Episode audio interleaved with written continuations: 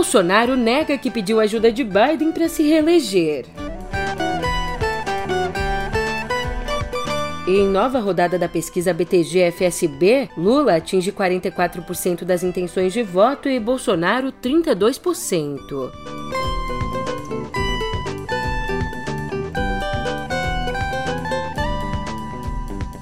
Por fim, Senado cria uma comissão para investigar o desaparecimento de jornalista indigenista.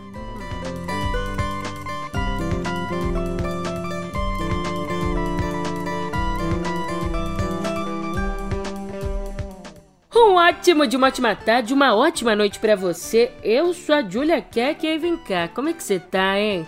Terça-feira, dia 14 de junho e com feriadão vindo aí, eu posso, eu posso dizer que a semana tá passando super rápido ou não passa de uma especulação? É, ainda é terça, né? Tudo bem, que seja. Afinal, com a ajudinha do presidente, hoje especulação é o que não falta por aqui. E isso é o que eu te conto agora no pé do ouvido.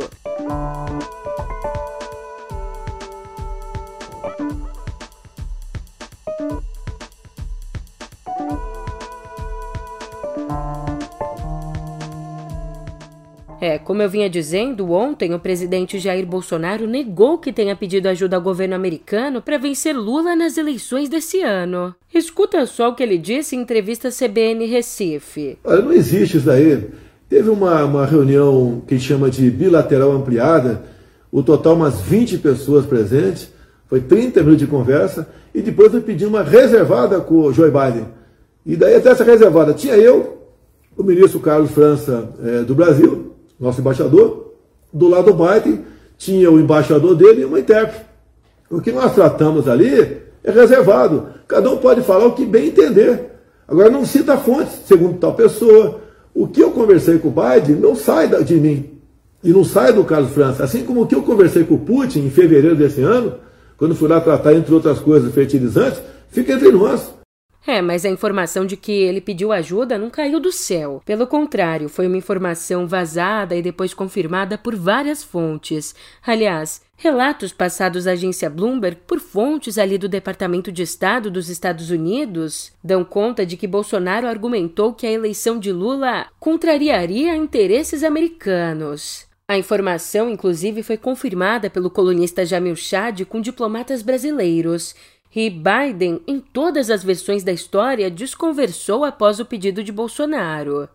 E sobre isso, Valdo Cruz. Vamos recordar. A nossa correspondente Raquel Carrembu conversou com três fontes da Casa Branca e eles disseram para ela que, durante a parte reservada, o presidente da República, Jair Bolsonaro, chegou a levantar novamente aquela tese conspiratória sobre as eleições do Brasil estarem sob ameaça, no que é, Joe Biden disse: olha, não, confio plenamente no sistema eleitoral brasileiro.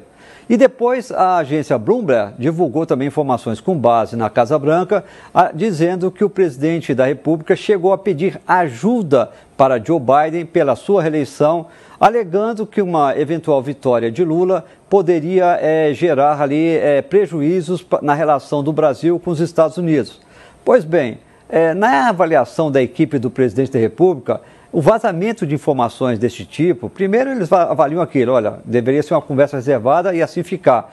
E agora, na avaliação da equipe do presidente, assessores de, de, de, Biden divulgam essas informações, que, segundo eles, foram informações distorcidas, meio que para proteger a imagem é, do presidente dos Estados Unidos. Porque, lembrando, na parte pública da conversa, até seguindo um roteiro combinado entre os dois governos, o governo norte-americano e o governo brasileiro, nada seria dito que pudesse criar uma saia justa nem para um nem para outro lado.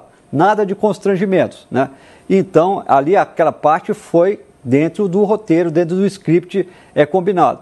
Já na outra parte, eles avaliam, olha, quando os assessores é, é, de Biden fazem a divulgação dessas informações, estão querendo proteger a imagem do presidente, porque passou a imagem que na parte pública não criticou a política ambiental do presidente, os ataques dele às urnas eletrônicas, como ele faz e seus assessores fazem publicamente nos Estados Unidos em viagens, né? Além disso, tentaram também, segundo os brasileiros, eh, os assessores americanos tentaram desgastar a imagem eh, de Bolsonaro. Ou seja, aqui no Brasil, essas informações chegaram aí pegaram, irritaram muito a equipe presidencial e hoje o presidente tratou de dizer que isso são especulações, que não batem com o que ele conversou lá. Agora, três fontes da Casa Branca confirmaram essa informação para a nossa correspondente Raquel Crahenbu. Então, o que você acha? Ainda falando sobre o encontro entre Biden e Bolsonaro. Olá, eu sou Pedro Dória. O presidente Jair Bolsonaro aproveitou o momento em que se encontrou um a um com o americano Joe Biden e pediu ajuda nas eleições por aqui, contra Lula. Crime, crime de alta traição. Mas olha, essa notícia ela quer dizer muito mais. O ponto de partida já está no YouTube do meio. Mas acontece que ontem o vazamento da conversa com Biden não foi lá o único motivo de irritação para Bolsonaro. A mais recente pesquisa BTG-FSB mostra Lula na liderança com 44%, só um ponto atrás da soma dos adversários, sendo eles Bolsonaro com 32%, Ciro Gomes com 9%, Simone Tebet com 2%, André Janones com 1% e Felipe Dávila também com 1%. Ou seja, somados, todos os adversários do petista acumulam 45% das intenções de voto. Já num eventual segundo turno, o levantamento aponta que Lula venceria Bolsonaro por 54% a 36%.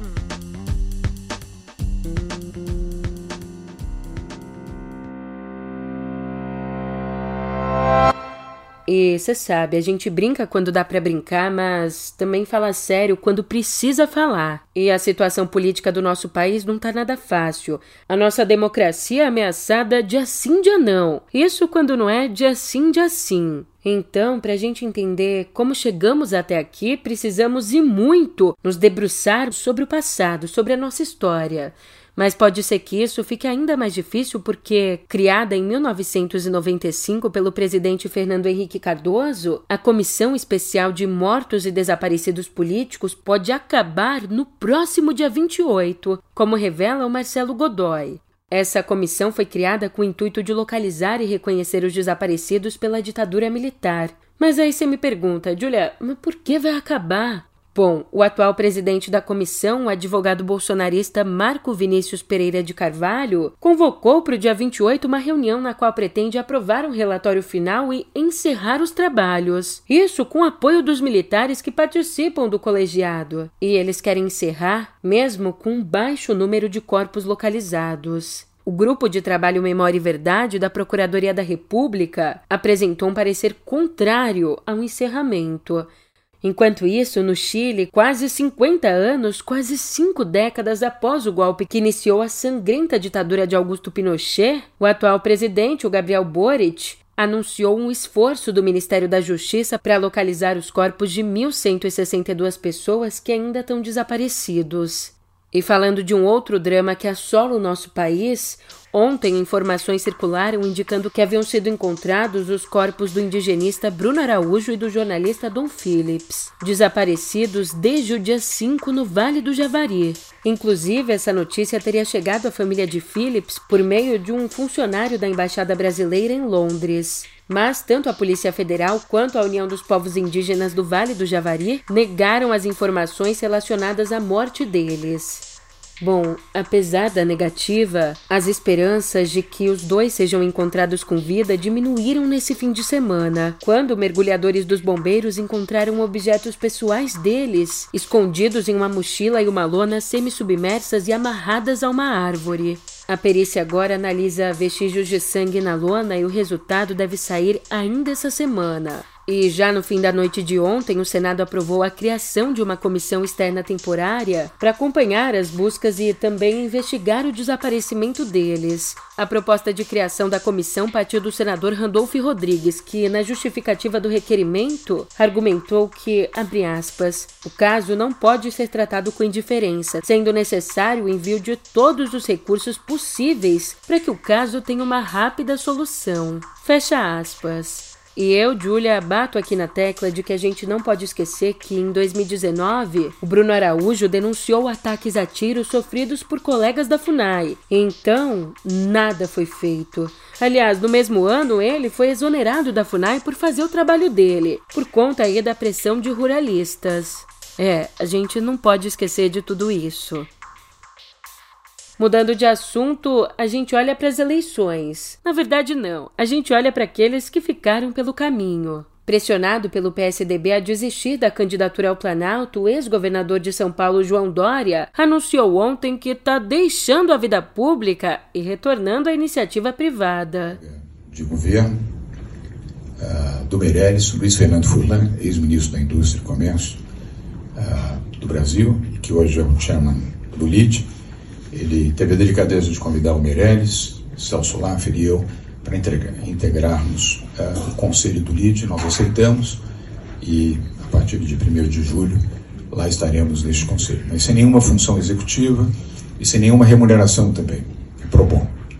Mas volto para o setor uh, privado, uh, orgulhoso pelo trabalho que realizamos, por aquilo que fizemos, pelas transformações que proporcionamos em São Paulo, pelos empregos que foram aqui gerados, pelas vidas que foram salvas, pelo amparo aos mais pobres, aos mais humildes, aos mais vulneráveis, pelos 124 milhões de doses de vacina que trouxemos, por termos escolhido o caminho certo e correto da defesa da vida e da ciência, de termos, sim, feito a opção pela credibilidade dos gestos que tomamos e não pela facilidade da popularidade que abandonamos. Já o ex-governador gaúcho Eduardo Leite, que foi derrotado por Dória nas prévias tucanas, lançou ontem a pré-candidatura para voltar ao Palácio Piratini. E se você tem memória curta, não tem problema que eu te lembro aqui. Ao lançar essa pré-candidatura, ele descumpre a promessa que fez de não tentar se reeleger.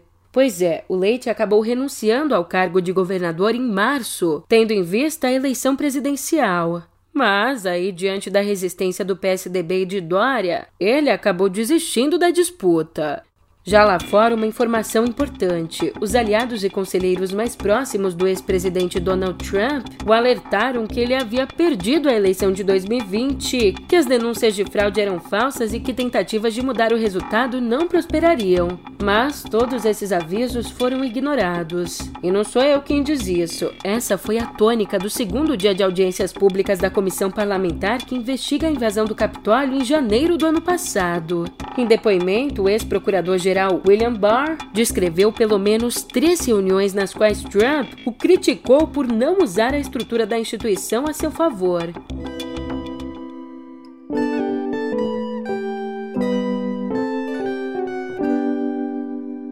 Ó oh, que coisa! Por mais que seja uma das regiões menos povoadas do Brasil, a região norte é campeã absoluta na emissão de gases do efeito estufa. E quem nos conta isso é a estimativa divulgada ontem pelo Sistema de Estimativas de Emissões e Remoções de Gases do Efeito Estufa. Para você ter uma ideia, oito dos dez municípios que mais emitem gases do aquecimento global estão na Amazônia. Cinco deles no Pará, incluindo aí Altamira, que é a campeã isolada. Se é que a gente pode dizer campeã aqui, né? Um título bem complicado. Bom, que é a campeã isolada com mais de 35 milhões de toneladas de dióxido de carbono equivalente. E vale pontuar que esse carbono equivalente que eu falei agorinha é a unidade de medida que considera que reúne todos os gases, do carbônico ao metano. Aliás, sendo o maior município do país, Altamira tem só 117 mil habitantes, o que equivale a mais ou menos 1% da população de São Paulo.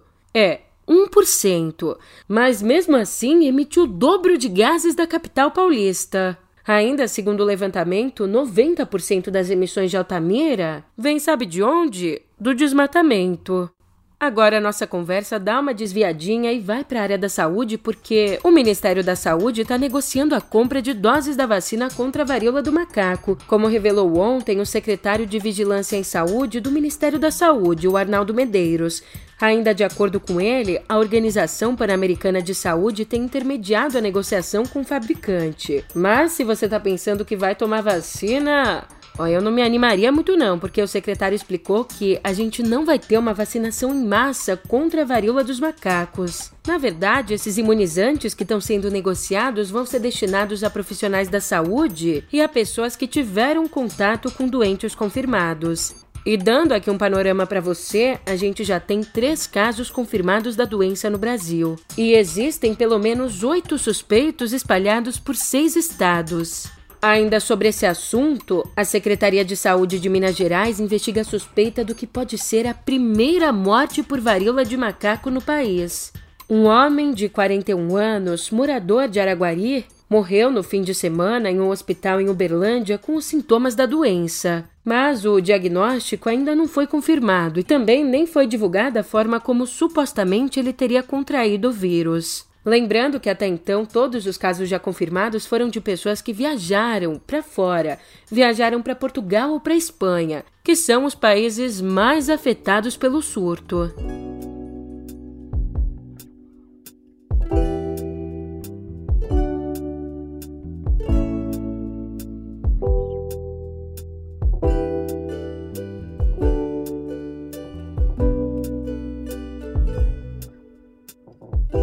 Vem cá, volta comigo pra infância. Você lembra dos seus pais, dos seus avós, tios, tias cantando pra você? Eu. Eu lembro.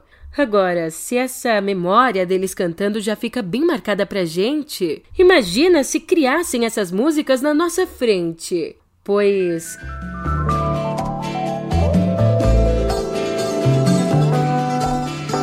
Meu bem, você me dá água na boca. Essa é exatamente a experiência que Beto Lee, o filho de Rita Lee Roberto de Carvalho, quer levar ao público com o show Celebration. É, o Lee de Rita Lee. Aliás, show que leva o nome da banda que o acompanha. No palco, ele vai tocar hits que viu sendo compostos pela mãe do sofá de casa. E acredite se quiser, para o cantor e guitarrista, a parte mais complicada foi selecionar as 25 canções do repertório de Rita Lee, passando uma peneira desde os Mutantes até a longa parceria com Roberto. Mas ele revelou que, no fim das contas, mostrou as músicas escolhidas para os pais, o casal fez alguns ajustes e ó, tudo pronto. De tanto a gente se beija, de tanto imaginar loucuras.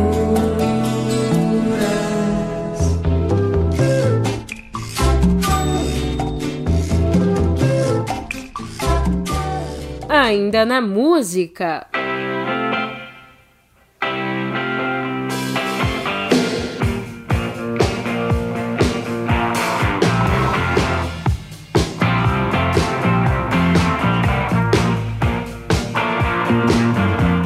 Rolling Stones cancelaram o show que aconteceria ontem em Amsterdã. E esse cancelamento aconteceu depois de um teste de Covid positivo. Pois é, feito já no estádio onde seria a apresentação, quando estava tudo quase pronto, o exame constatou que o vocalista Mick Jagger contraiu o vírus. O cantor de 78 anos tem apresentado sintomas leves. E num comunicado, a produção avisou que o show será reagendado e que os ingressos seguem valendo. E a banda tem ainda outras três apresentações agendadas, sendo que a próxima está prevista para acontecer no dia 17 na Suíça.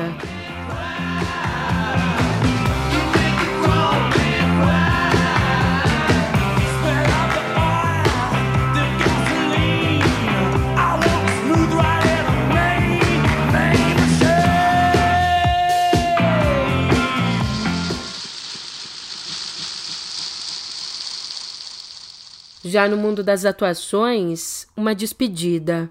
Nos 60 anos de carreira dele, o ator americano Philip Baker Hall, que morreu ontem aos 90 anos, raramente foi um protagonista. Mas ele era um daqueles coadjuvantes de luxo que valorizavam filmes como Bug Nights e A Soma de Todos os Medos e séries como Messiah. A causa da morte não foi divulgada.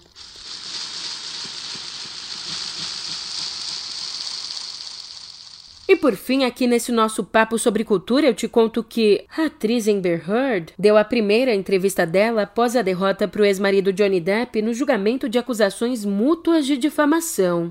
Ali, os dois foram condenados, mas ela levou a pior e terá de pagar uma indenização de 8 milhões e 350 mil dólares. Que convertendo dá aí, ó, não vai engasgar, hein? Que convertendo dá 42 milhões e 600 mil reais.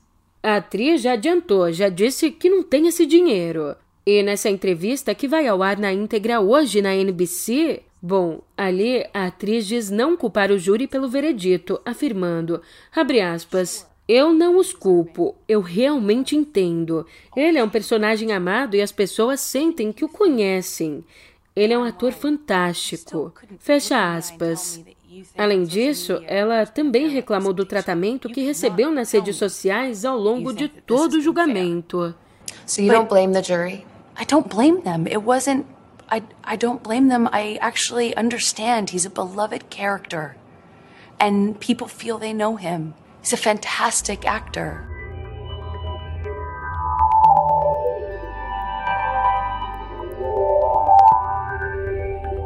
É, rinha de gente grande. O fundador e CEO do Telegram, Pavel Durov, acusa a Apple de limitar as funcionalidades da versão web do Telegram em dispositivos iOS. Em um texto publicado ontem no próprio Telegram, Durov afirmou que a versão web do aplicativo não consegue atingir o mesmo nível de qualidade que o aplicativo de mensagens no iOS, porque a Apple limita as opções do desenvolvedor. Aliás, na semana passada, o órgão regulador de concorrência da Grã-Bretanha citou preocupações de que a Apple esteja se recusando a permitir a possibilidade de outros navegadores competirem. E eu não sei você, mas eu eu. Gostava tanto de você.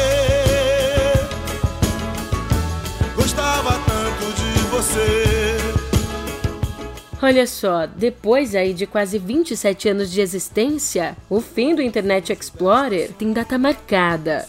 O navegador será descontinuado nessa quarta, amanhã. Ou seja, você só tem hoje para passar nervoso com ele travando. Bom, com esse fim, o IE11 a última versão do navegador deixará de ter suporte no Windows 10. E já hoje o navegador padrão do Windows é o Microsoft Edge.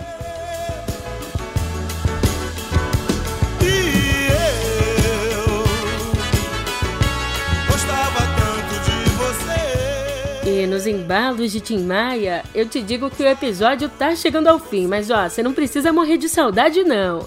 A gente se encontra por aqui amanhã. Até lá. E eu não vou nem colocar aqui a nossa vinheta de encerramento para você curtir nessa terça. E de tristezas vou viver. E aquele adeus não pude dar. Você marcou minha vida. Viveu, morreu na minha história. A ter medo do da solidão que em minha porta bate.